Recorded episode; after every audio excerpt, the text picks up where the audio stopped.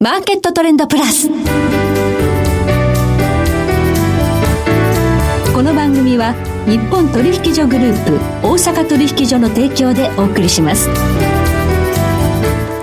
皆さんご機嫌いかがでしょうか？大橋ひろ子です。コモディティ日経平均先物などデリバティブ取引の最前線の情報をピックアップ。え今日は経済産業研究所コンサルティングフェロー藤和彦さんをスタジオにお迎えしております。藤さんこんにちは。よろしくお願いします。よろしくお願いいたします。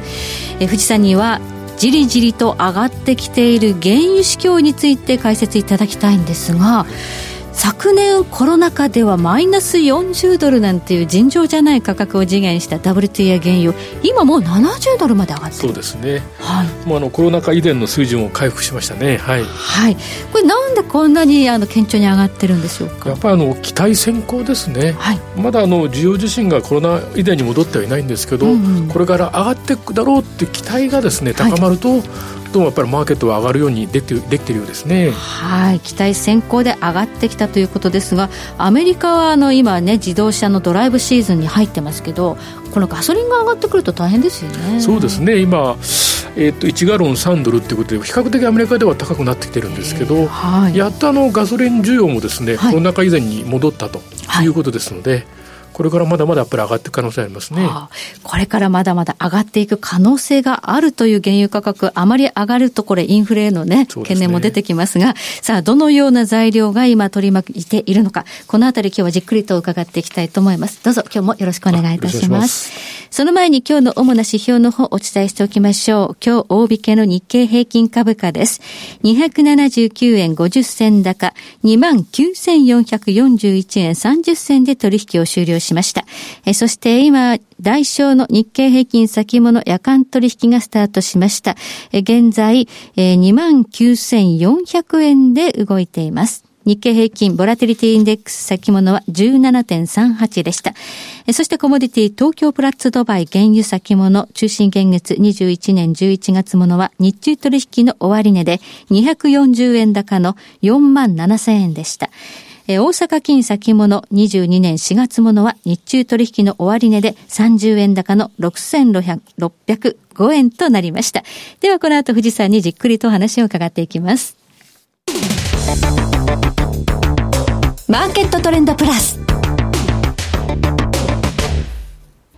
ではここでお知らせです。日本取引所グループ大阪取引所では6月24日木曜日午後6時から7時半までウェブセミナーを開催します。テーマは相場の下落に備えて資産を守りたい気になるオプション利用入門セミナー。講師は株式会社インベストラスト代表取締役福永博之さんです。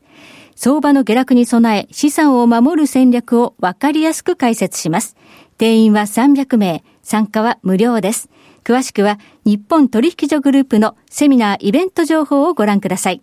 また、大阪取引所の北浜投資塾ウェブサイトでは、私、大橋弘子がナビゲート役を務めました、金プラチナセミナーのアーカイブなど、過去のセミナー動画もご覧いただけます。こちらもぜひチェックしてください。さて今日は、経済産業研究所コンサルティングフェロー藤和彦さんをお迎えしております。さあ、WTI 原油価格70ドルの大台まで乗せて上昇してきたということですが、まあ、この上昇の過程であったのは、やはり、え去年コロナ禍でガンと飛行機が飛ばなくなって、需要が減った際に、オペックプラスが協調で減産をスタートしたことがありましたよね。はいただこの協調減産っていうのも今足元では少しずつまあ、縮小して増産に転じてるんですよね。そうですね。あの、一番コロナ禍の時にはですね、1000万バレル近く減産してですね、はい、その後、その後、じりじりじり増産して、5月から7月かけて日量200万バレル増産することにはなってるんですが、はい、それでも市場からすると、はい、あの、ワクチンの接種が進んでですね、需要がこれからどんどん急回復すると、足りないというところで、えー、供給不足になるんじゃないかということで今、あの、じりじり上がってきてますね。じりじり上がっていると。そうですね。生産量は少しずつ増やしているにもかかわらず、価格は崩れないで済んでいるという状況なんですが、あの、OPEC と言いますと、まあ、その仲間に入っているイラン、今、イランはアメリカから制裁を受けているということで、まあ、その減産の枠組みからは外れているんですが、バイデン大統領になったことで、えー、この核合意にアメリカ復帰する可能性があるというふうに言われてるんですが、今、現状どうなってるんですか？そうですね。あの、もし核合意が成立すればですね、はい、まあ、8月にはですね、あの、制裁以前の水準に戻れるんじゃないかということをイランが言ってますので。あ生産回復すると。はい。はい、まあ、最大200万バレルぐらい、原油がですね、増えるかもしれないっていうところで、まあ、前回の OPEC プラスもですね、はい、市場からもっともっと増産しろって言われてるんですけど、やっぱりイランがもし戻ってきたら、市場に、はいはい、えー、供給過剰になるっていうことで少し、えー、二の足を踏んだっていう経緯があります。はい。じゃあ、このイラン核合意復帰、アメリカがどうなるのかっていう、この話し合いっていうのは非常に重要なんですが、あの、イランって選挙控えてますよね。そうですね。大統領選挙はもう、もう18日というかもう間近ですから。はい。はい。これがどうなるかっていうこととっても関係ありますか？はい。あの、確かに、あの、保守強硬派の人がなったとしても、うん、核合意しないことには、やっぱりその経済がなかなか戻りませんから、はい、えっ、とど、どなたが大統領になろうがですね、はい、核合意の交渉は続けるでしょうが、はい、やはり保守強硬派の方がなった方が、やっぱりアメリカとの交渉の妥結のハードルは上がるっていうことは否めないと思います。はい。そうすると、この選挙結果、でも選挙前に核合意復帰、ボンと決めて制裁解除っていうのは、ちょっともう時間的に無理ですね。そうですね。可能性はまだ残ってますけど、やっぱり厳しくなってきてるんじゃないかと。まあ、その不足が高まって、ますます原油価格がですね、はい上昇圧力が高まっているというのは、この最近の状況だと思います。はい。イラン産原油が市場に戻ってくるのはまだ先ではないかということが一つあるわけですよね。はい、まあそういう中で、やはり原油っていうのはコモディティという側面が大きいわけですから、需給っていうのは非常に重要なんですが、まあ新型コロナワクチンの、まあ接種率が増える中で、まあ期待先行で買われてきたところあるんですが、ちょっとまだ感染が収まらない国もありますよね。そうですね。やっぱりあの、ここに来てやっぱりインドがですね、うんまあ、あの第2波のピークは終わったと言われてますけど、かなり経済悪くなってますので、はい、世界のその第3位の需要国のインドのですね、はい、原油上が落ちればやっぱり心配ですし、うん、それから中国がここに来て原油の輸入量がですね、1000万バレルを切りましたので、5月は。はい。はい、中国がいち早くコロナから回復したというふうにね、言われていて、コモディティ価格の上昇、中国の買いが引っ張ってきたみたいな話があるんですが、もしかしたらちょっとそれもピークを。そうですね。あの、中国はやっぱり生成能力が過剰ですから、さすがに政府がですね、はい重い腰を上げてですね、輸入量を減らしてるんじゃないかっていう、まあ、観測も出てますね。はい。はい、じゃこの消費国、需要国の動向というのも合わせて見ていく必要があるということなんですね。それと、今、大きな話題、テーマになってきているのが、世界の脱炭素の動きなんですよね。ね脱炭素 CO2 を排出しないようにしなきゃいけないということで、その CO2 を排出するのがまさにこの石油業界と。そうですね。はい。えー、いうことになるわけですが、えー、この IEA 国際エネルギー機関という、この石油の安定供給を目指す団体というところが、この分野に、石油業界にも設備投資というか、投資必要ないっていうレポート出したのが衝撃のようですね。そうですね。今年中にもあの石油とかですね、天然ガスの新規投資をやめろというレポートを出してて、うん、2050年にそのカーボンニュートラルになるような工程費を今回出しましたね。これはちょっと衝撃じゃないこの業界ね、分かってる方にとっては。はい。はい。あの、非常にやっぱり心配だと思いますのは、やっぱりその、1年前からですね、その IA っていうのは、計画的にその投資をしないと、はい、えっ、ー、と、石油価格が高騰するって言いまくってたんですね。はい。それなのに今年中にその原油とか天然ガスの新規投資をやめろっていうことは、はい。石油危機が来てもいいのかというふうに思わざるを得ないですね。ちょっと非常にあの、なぜこのようなレポートが出たのかっていうのはちょっと不思議です、正直言って。過去、やっぱりオイルショックって言われるのがありましたよね。その時にこの IEA っていうのの存在の重要性というのがね、ねはい、はい、あったわけですよね。はい。あの、オペック以外の非オペック産油国の生産を増やして、はい、まあ、二度と石油危機が来ないようにっていうふうに、まあ、当時のキッシンジャー国務長官が提唱して作られた組織なんですけど、はい、まあ、今回のようにその、えー、レポートで脱炭素ってことになりますと、はい、まあ、あの、オペックをはじめとする産油国をですね、別に気にせずにどんどんどんどん投資をするんですが、うん、むしろやっぱりその欧米のメジャーが今逆になってまして、ねはいはい、えー、非常にそのオペック依存度がすごく上がってしまう。はい、場合によったら、その第一石油危機以前の状況にもなるんじゃないかという心配がありますね。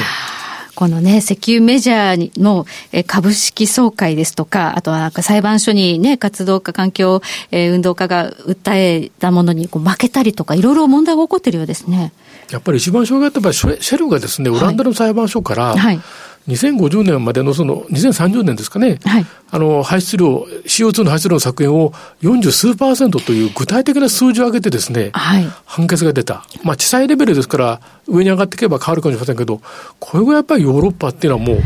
雰囲気が変わってるんだなって感じがしますね。あと10年ないわけですよね。9年でもうほぼ半減させろと。はい。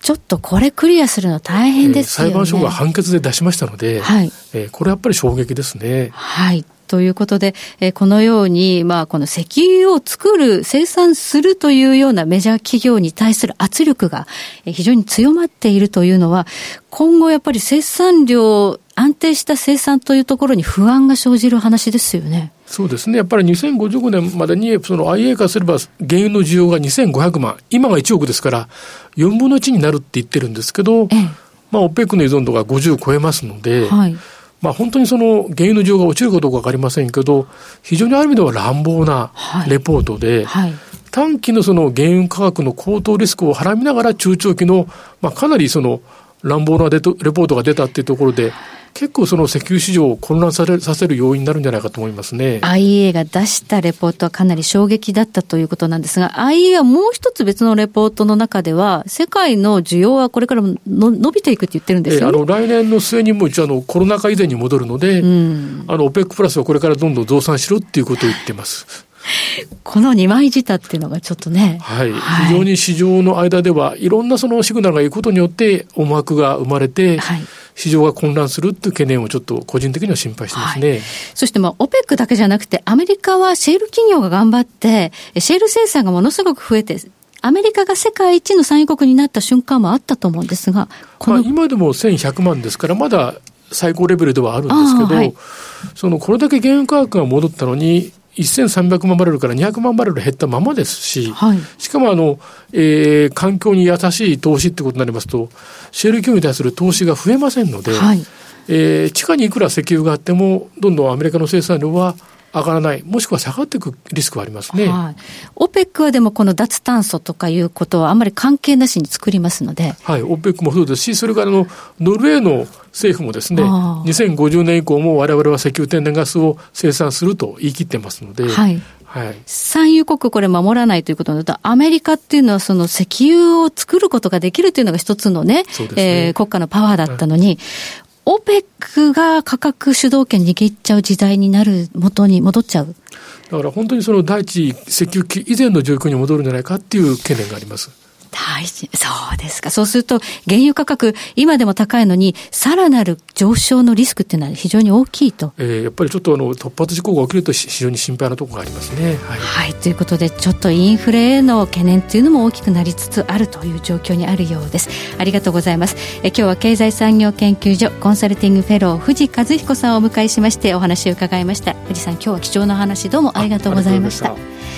えそして来週です。来週は日本貴金属マーケット協会代表理事の池水雄一さんをお迎えいたしましてえ世界のゴールドの動きをテーマにお届けします。それでは全国の皆さんごきげんよう。